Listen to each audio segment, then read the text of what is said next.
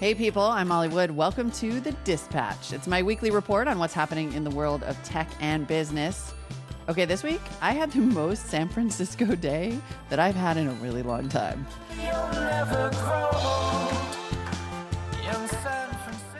I went to an event at Airbnb headquarters, and I have really been wanting to see these offices. Indeed, when I got there, I got in line at the pour over coffee counter.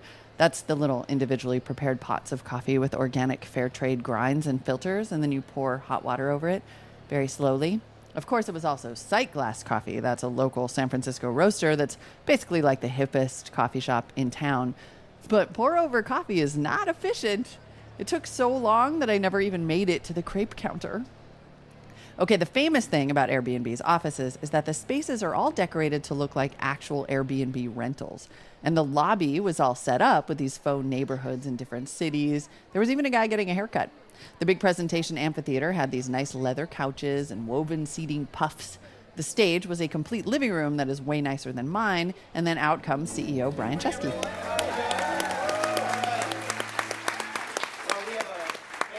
Coming today. We have a full house. Uh, we have, uh, you know, Joe Nate and uh, Joe Nate here. We have my parents here. My girlfriend, you guys sit in the front row. We have hosts and guests from around the Oh, and his parents are there.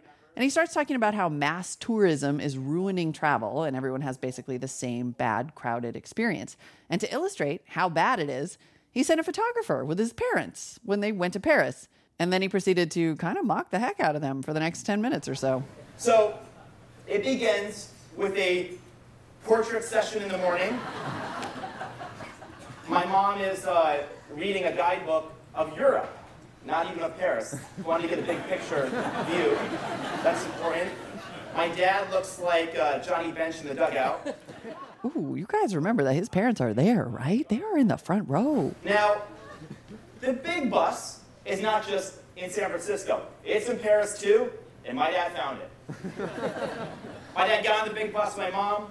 My mom didn't really like it, so she got off. My dad just rode on the big bus. Hours later, she gets back on. My dad's still there. Okay, so the point of all of this was to announce that Airbnb is launching a new marketing campaign to make sure that you don't turn into poor Brian's parents. Don't go to Paris. Don't tour Paris. And please don't do Paris. Live in Paris. When you Airbnb in Paris, you have your own home. There will be a new version of the app that makes booking Airbnb a little more informative. There are more personalized search results, there's the ability to filter by types of neighborhood, and there are these new guidebooks that have recommendations from the Airbnb hosts. So it's like a hipper TripAdvisor.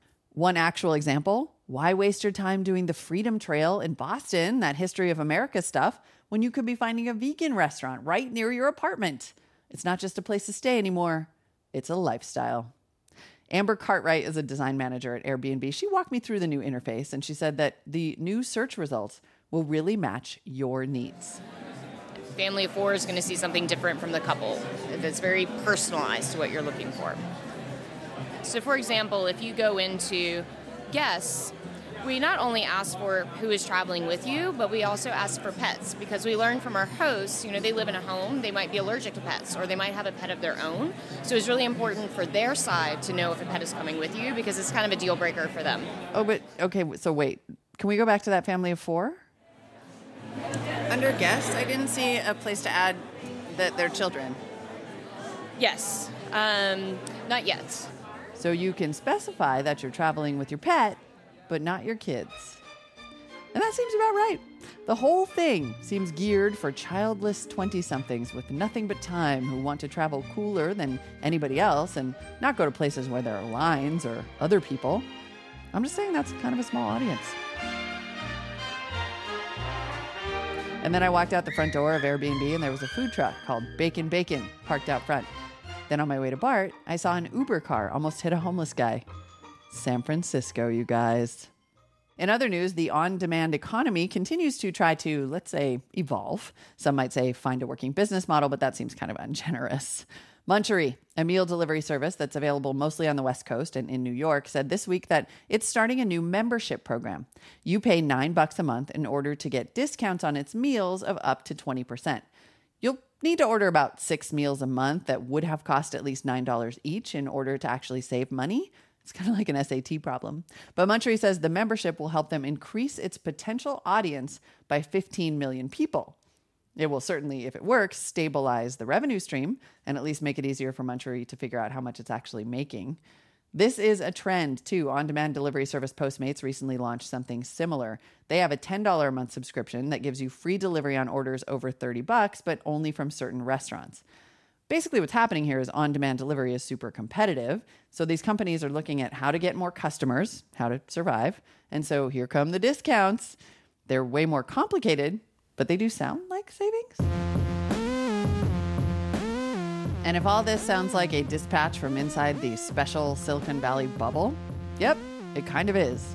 And I plan to do a lot more. Stay tuned because this really is a special place to be.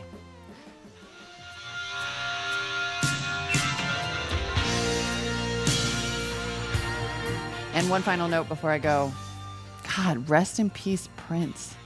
He fought the internet tooth and nail, I will tell you what but it never dampened my love for him even a tiny bit. I grew up on Prince. I cannot believe he is gone, and I'm going to spend the day listening to my all time favorite song, Purple Rain, and crying. Because I'm a dork. That's it for now. Talk soon, everybody.